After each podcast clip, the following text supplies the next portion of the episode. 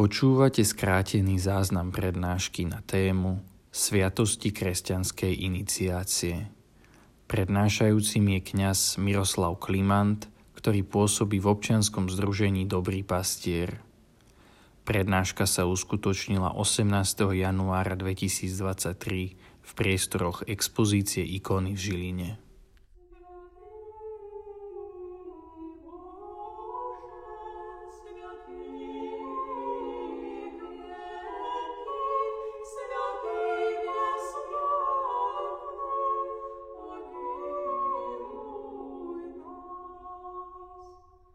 Mám sa predstaviť na začiatku. Takže Miroslav Klimant je moje meno a pôsobím teraz už 6 rokov skoro v, v občianskom združení Dobrý pastier Kláštor pod Znievom, kde sa staráme o ľudí bez domova.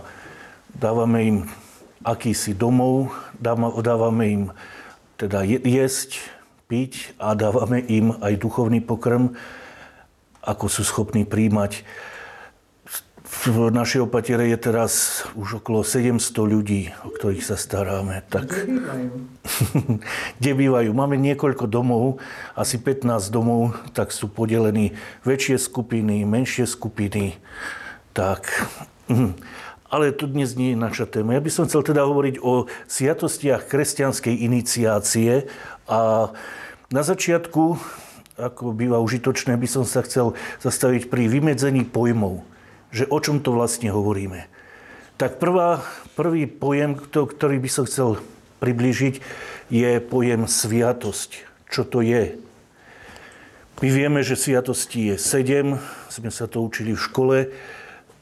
A to, že ich je sedem, je zaujímavá vec, že to je tak definitívne určené až od Tridentského koncilu, teda pomerne neskoro v histórii až tedy, keď to začali spochybňovať. Ale boli tendencie e, v histórii teológie, že tých sviatostí je menej, nie všetky tieto sú sviatosti, potom zase niektoré že viac.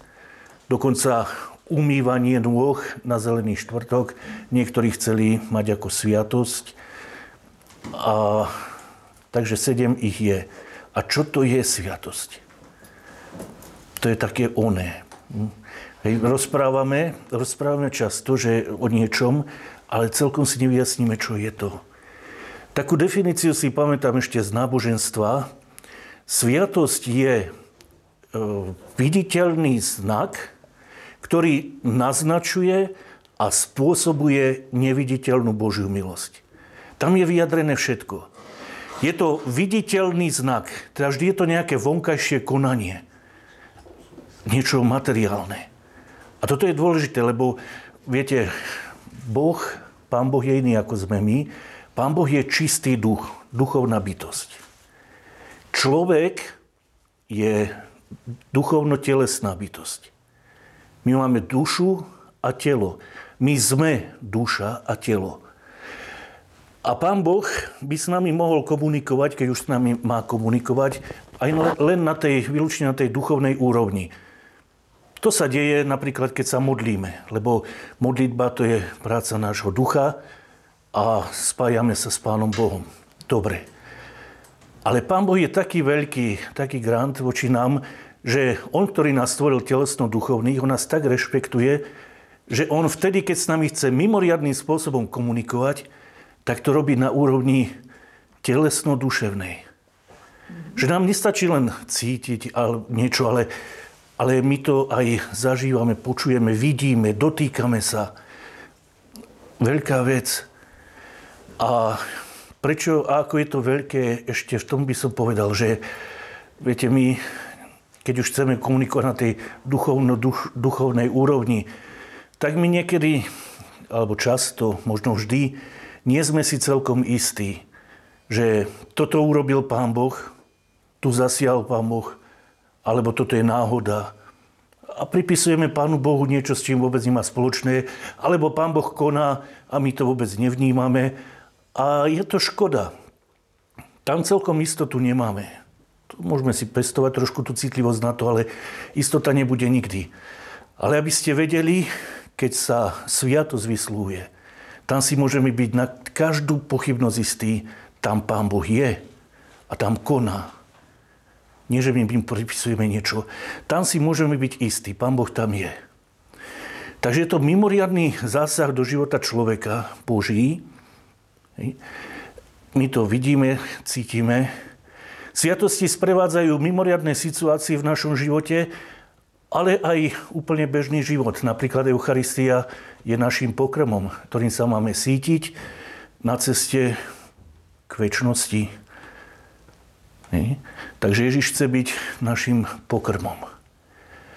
Viditeľný znak, ktorý naznačuje, vždy je tam nejaká symbolika a my sme medzi ikonami, takže reč symbolov je veľmi silná, naznačuje, ale aj spôsobuje neviditeľnú Božiu milosť. Boží zásah do života človeka. Veľká vec. My tomu niekedy nerozumieme. Videl som v Taliansku, kde som bol dlhšie, hlavne na juhu.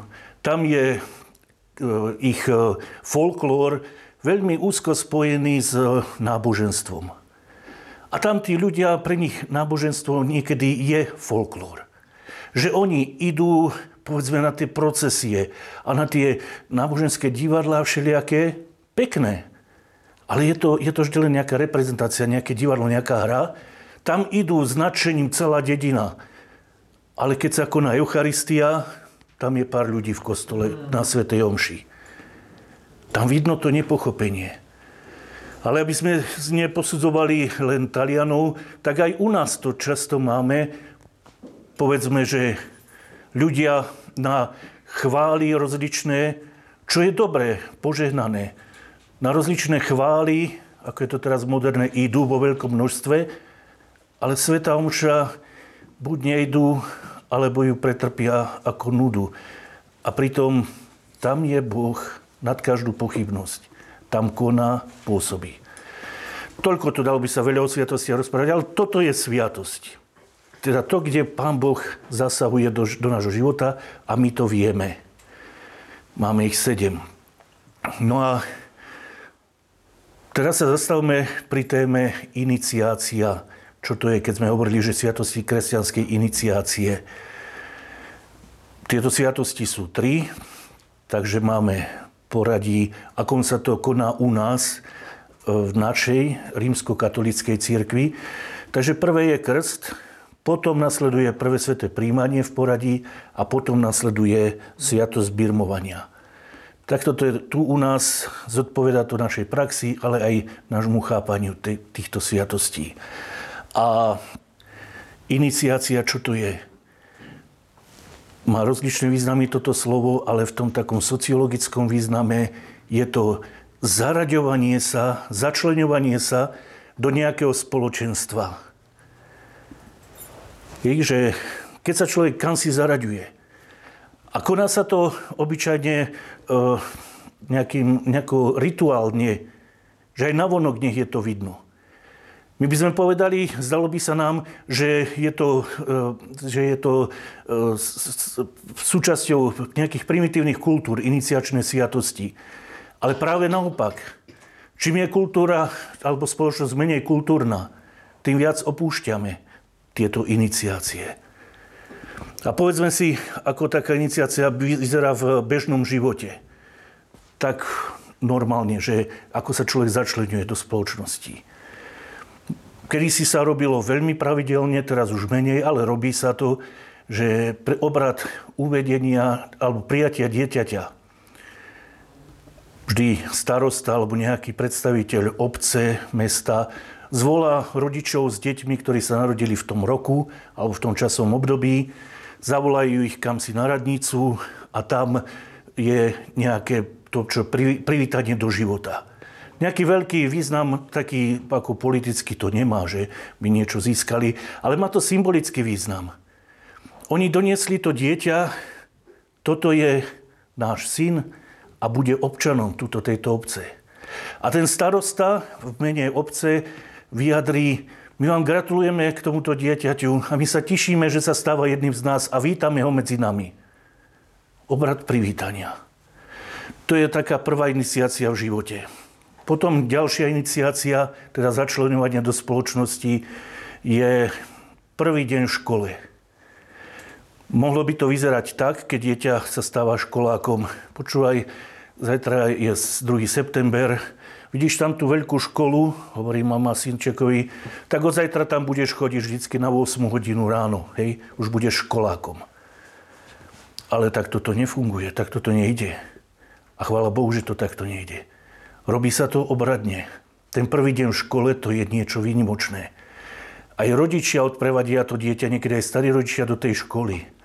A privíta ho nielen triedna učiteľka, ale aj riaditeľ, niekedy aj starosta. A toto je nová etapa v živote dieťaťa. Je viacej občanom. Doteraz sa žiadalo od neho len nech e, papa, nech sa hrá. Hm?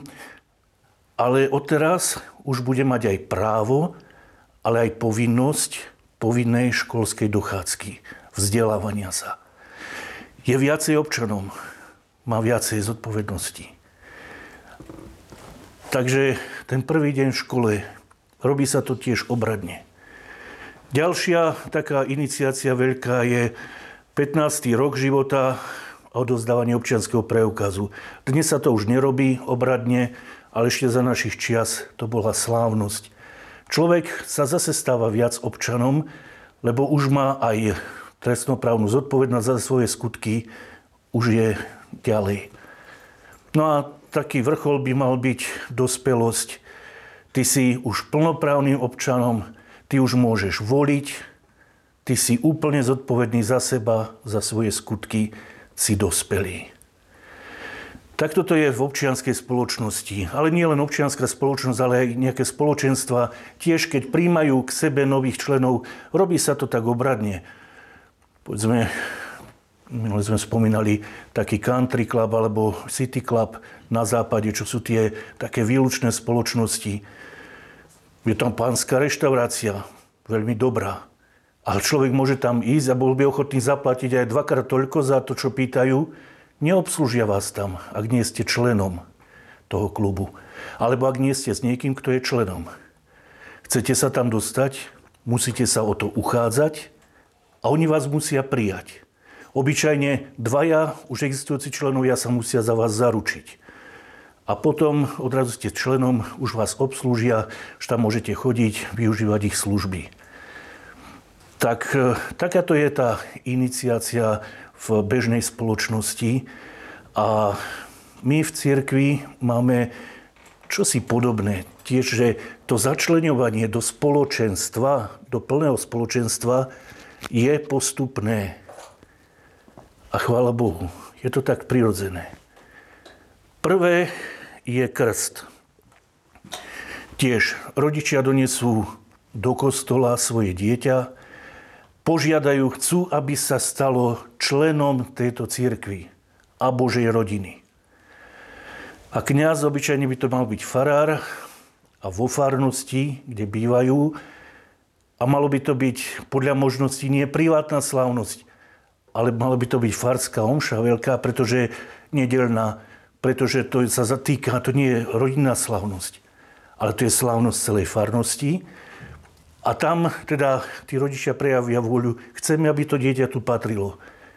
Kňaz povie, áno, príjmame ho a vyslúži sviatosť, ten obrad, ktorá naznačí, ale aj spôsobí Jednak ten prerod, ten nový vzťah k Pánu Bohu, ale aj to, že človek sa stáva členom spoločenstva, členom církvy. Preto teda kvôli pravdivosti by to malo byť vo farnosti, malo by to byť pri fárskej omši. Nie kde si na boku, pri zásnutom kostole, privátna rodinná slávnosť. Tak by to nemalo byť. Mhm.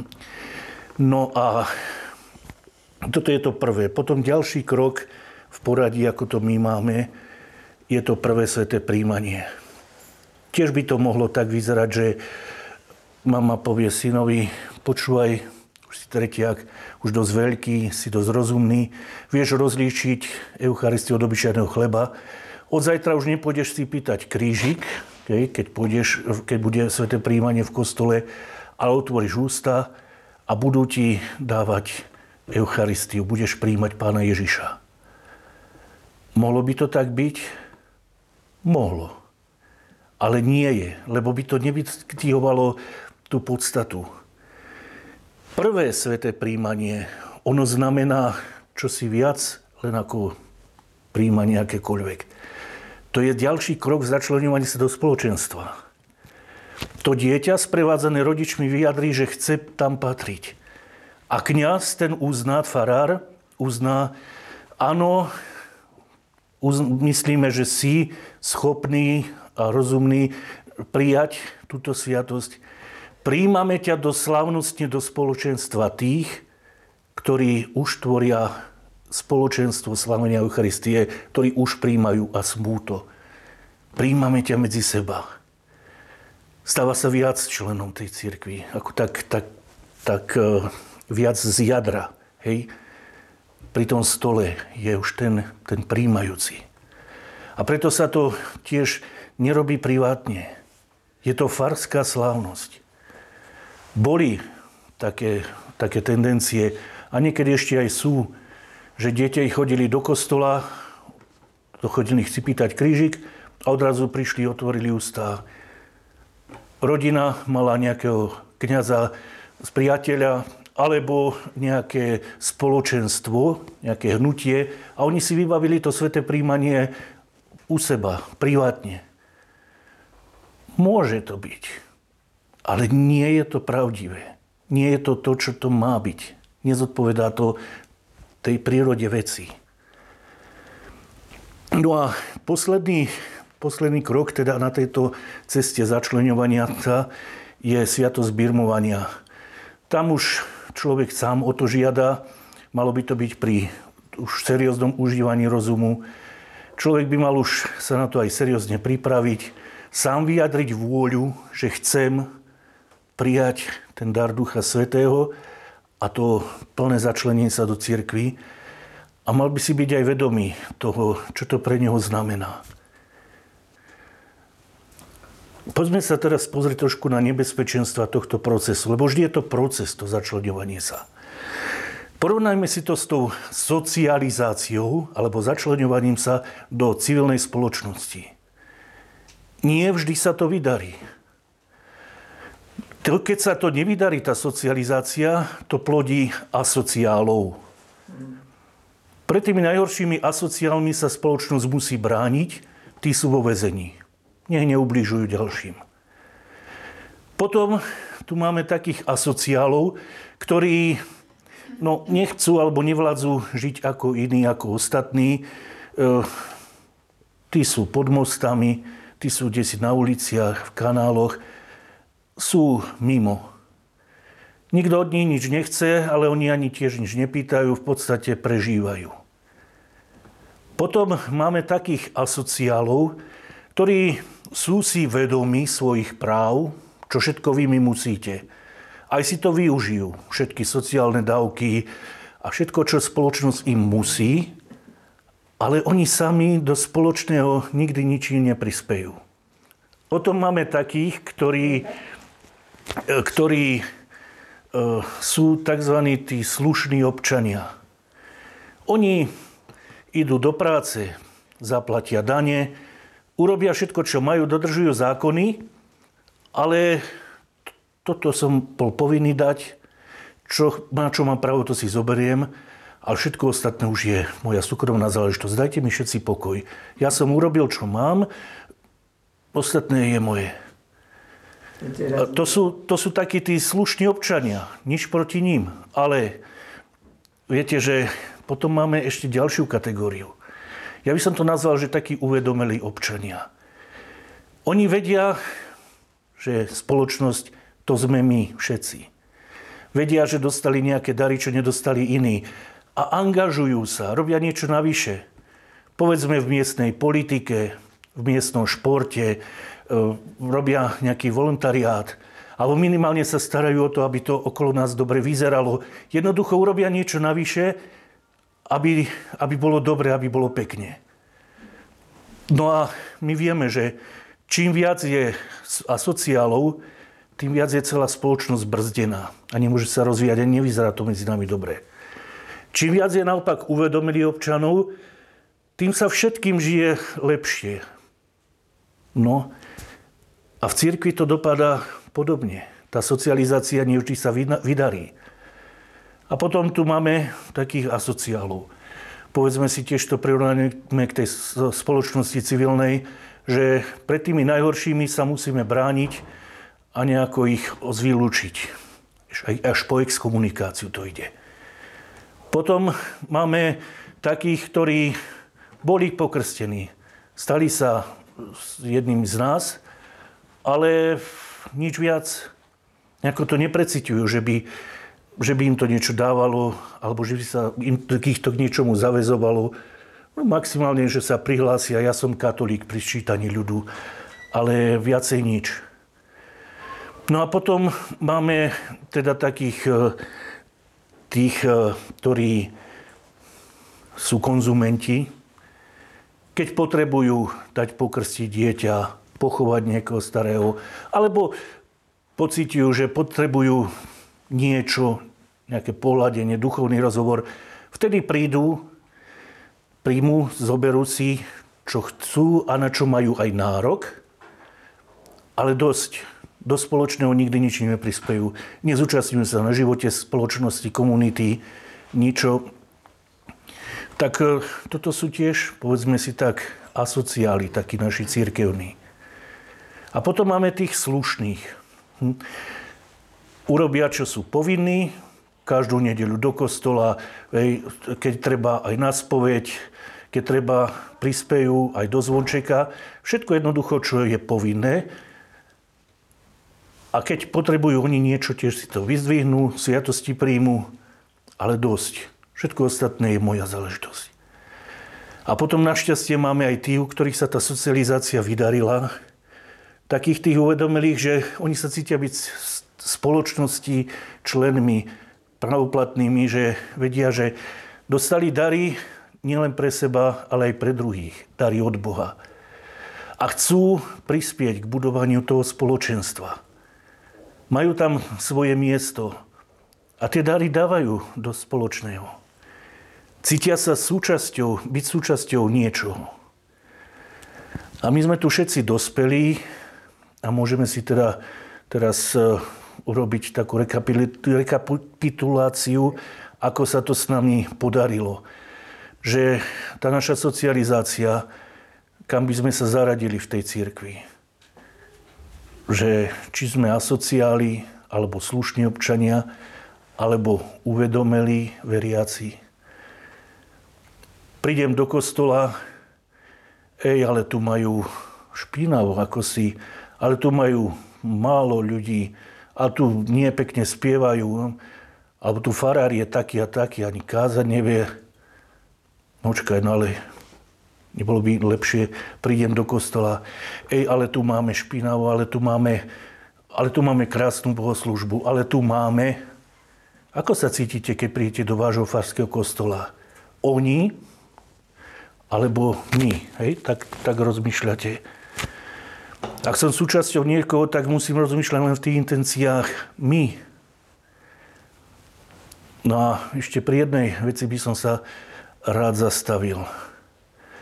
My sa začlenujeme do spoločenstva vždy nejakého konkrétneho, nie abstraktného, že je nejaká církev nebeská, církev katolícka, a nevieme, čo to je.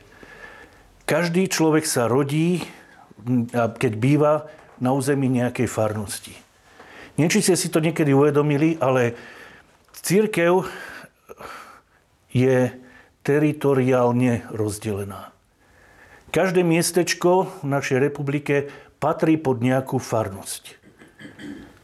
A to nie je len tak.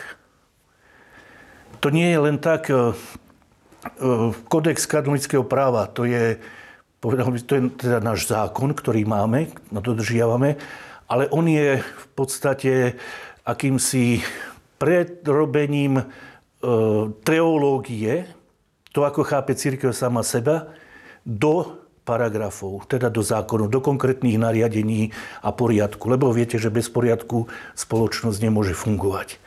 Ale vždy je to vyjadrením teológie, teda ekleziológie, toho, ako církev chápe samú seba. A viete, ako je definovaná farnosť v kodexe kanonického práva, je charakterizovaná teritoriálne. Církev, či farnosť tvoria e, veriaci pod vedením kňazov, kňaza, farára na území nejakej farnosti, ktoré je presne definované. A toto je veľmi vážna a dôležitá vec. Tá teritoriálnosť, teda územnosť, to nie je len praktická záležitosť, ale to je teologická vec. Ono to vyjadruje našu katolicitu. Bývam na území nejakej farnosti, ja patrím do nejakej farnosti. Hoci sa tam necítim, ale patrím tam. A my, e, obyvateľe tej farnosti, všetci veriaci sú naši farníci. Dokonca aj všetci neveriaci na území našej farnosti sú naši neveriaci. To je naše misijné územie. My sme zodpovední za, za všetkých, ktorí sú tam. Všetci patria nám. Hej? A u nás máme žiaľ takú prax, že teraz pri tej mobilite, ktorá, ktorú charakterizuje dnešná doba, tak pri tej mobilite my sme zvyknutí si vyberať, že no, tam síce patrím do farnosti, ale mne sa viac páči tam a tam, tam kňaz lepšie káže, tam sa lepšie správajú k sebe ľudia. A vyberáme si, chodíme, cestujeme a ako si necítime sa byť súčasťou konkrétnej farnosti. Áno, je to pravda, že inde mi, e, sa mi viac páči. Je pravda, že inde sa môžem lepšie cítiť. Ale zase je tu problém pravdivosti a teda toho, no, ako sme socializovaní, ako sme vrástli. Hej. Ak som nie, nie vo svojej farnosti, farníkom, teda veriacím tam, kde žijem, tak čo si, čo si je nie, nie v poriadku. My môžeme teda sa nad sebou zamyslieť, ako sa tá socializácia u nás vydarila a môžeme si slúbiť aj niečo z toho spraviť. Ale čo s tým? My robíme teda s tými ľuďmi asociálmi a uh, chceme ich tiež resocializovať, priviesť k tomu, aby sa stali plnohodnotnými občanmi, aby žili naplno ten svoj život, ten civilný život. Len vidíme, že ono je to veľmi ťažké a veľmi málo sa nám to darí vôbec priviesť človeka naspäť, že by už nepotreboval žiť v nejakej komunite, chodil do práce, založil si rodinu, žil ako ostatní obyvateľia. Ťažké je to, náročné a ja som e, raz mi také svetlo do tejto problematiky jedno stretnutie prinieslo. Boli sme kvôli niečomu vo Švajčiarsku. A tam som sa stretol s človekom, ktorý tam už dlhé desaťročia žije a tak, e, keďže sme rozprávali o bezdomovcoch, tak som sa opýtal, že tu u vás vo Švajčiarsku veľmi málo vidím ľudí bezdomova. Ako je to možné, že nemáte bezdomovcov? Je to tým, že ste takí bohatí? Alebo... A on povedal, že naozaj tu vo Švajčiarsku, že nie je to bezdomovcov, e, alebo ak tak veľmi málo, ale to je čo si okrajové, kde si vo veľkých mestách a nie sú viditeľní. Ale hovoril, že to asi nebude tým, že sú bohatí Práve naopak, v bohatých štátoch, spoločnostiach skôr ten slabší jedinec je vytlačený na okraj a vyplutý kam si. To si povedzme, v bohatých štátoch je veľa ľudí bez domova. Ale on hovoril, že to je tým ich poriadkom, tou metalitou, ako oni to majú, že oni sa cítia byť predovšetkým občanom nejakej komúny, nejakého spoločenstva, kde bývajú. Komúna, myslím, obec alebo mesto. Hej? A oni to prežívajú, že ja som občanom tohto. Aj keď sa cudzinec chce stať občanom Švajčiarska, najskôr musí nejaká komúna prijať, nejaké mesto, dedina, musia mu dať občianstvo, až potom sa stáva federálnym občanom. A oni to tak prežívajú, že oni sú zodpovední za to svoje územie a až tak to prežívajú, že oni dokážu hlasovať o svojich vlastných daniach. Urobia si referendum, tento rok chceme platiť väčšie dane, pretože ideme opravať školu. A odhlasujú si dobrovoľne, že dajú viacej peňazí. No keby sme my hlasovali o daniach, neviem, ako by to na Slovensku vyzeralo. No, ale oni to tak prežívajú jednoducho, je to správne, tak to sú zodpovední za, za tú svoju komúnu. Ale pozor, platí to aj naopak. Tá komúna je zodpovedná za svojich občanov. A tam to nie je ako u nás, E, nechceš, nevládzeš žiť ako ostatní občania. Kľudne buď aj pod mostom, nikomu to nevadí, pokiaľ nepácháš kriminalitu, nikto si ťa všímať nebude. Môže žiť aj naozaj v jaskyni. Ale tam človeka najdú spať v parku opitého na lavičke. Hneď ho zoberie hliadka a keď po vytriezvení si ho predvolajú úradník na obci, ktorý to má na starosti tieto veci, poďme sa rozprávať, čo sa včera stalo. Ty tu nemôžeš takto žiť. Bol to jednorazový výpadok, alebo máme problém s alkoholom. Ako to ideme lieč- riešiť? Budeme sa liečiť, alebo čo budeme robiť? Ale hneď. Alebo niekto nezaplatí nejaké účty za elektriku, za byt. Tak hneď si ho predvolajú tí úradníci, poďme sa rozprávať, čo, aký je problém, dostal si sa do nejakej dlhovej špirály, alebo aké máš príjmy, aké máš výdavky, poďme hľadať riešenie. A robia to hneď, preventívne. U nás ich nechajú tak, že nechceš, nevládzeš, nemusíš. Ale keď je človek už dlhšie mimo... Pred pár rokmi. Mhm. Tak, áno. Hej, e, u, na, u, u nás to je tak, že, že keď je človek dlhšie mimo, veľmi ťažko sa dostane naspäť. Jednoducho aj tie návyky už má také, také že, že nevládze s tým niečo urobiť, ale aj tá spoločnosť sa posunula.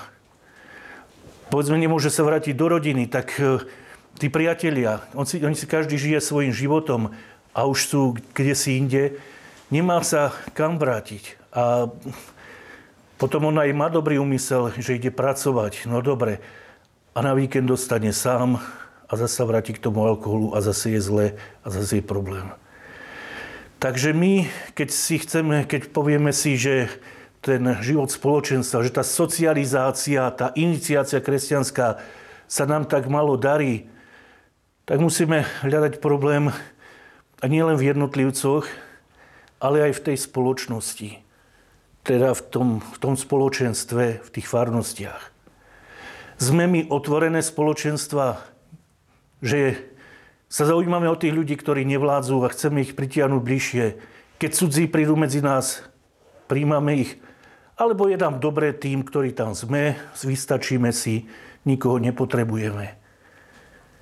Viete, nie je problém len, že ten jednotlivec by mal voči ostatným ako si zabojovať, ale aj tá spoločenstvo ako také musí mať záujem o, spolo- o jednotlivca. Toľko to by som chcel teda o tých sviatostiach kresťanskej iniciácie, že je to veľmi zo života a porovnateľné s civilným životom a je to aktuálne a týka sa nás to. No takže v našich farnostiach, z ktorých tu sme, sa to prejaví potom. Ďakujem pekne za pozornosť.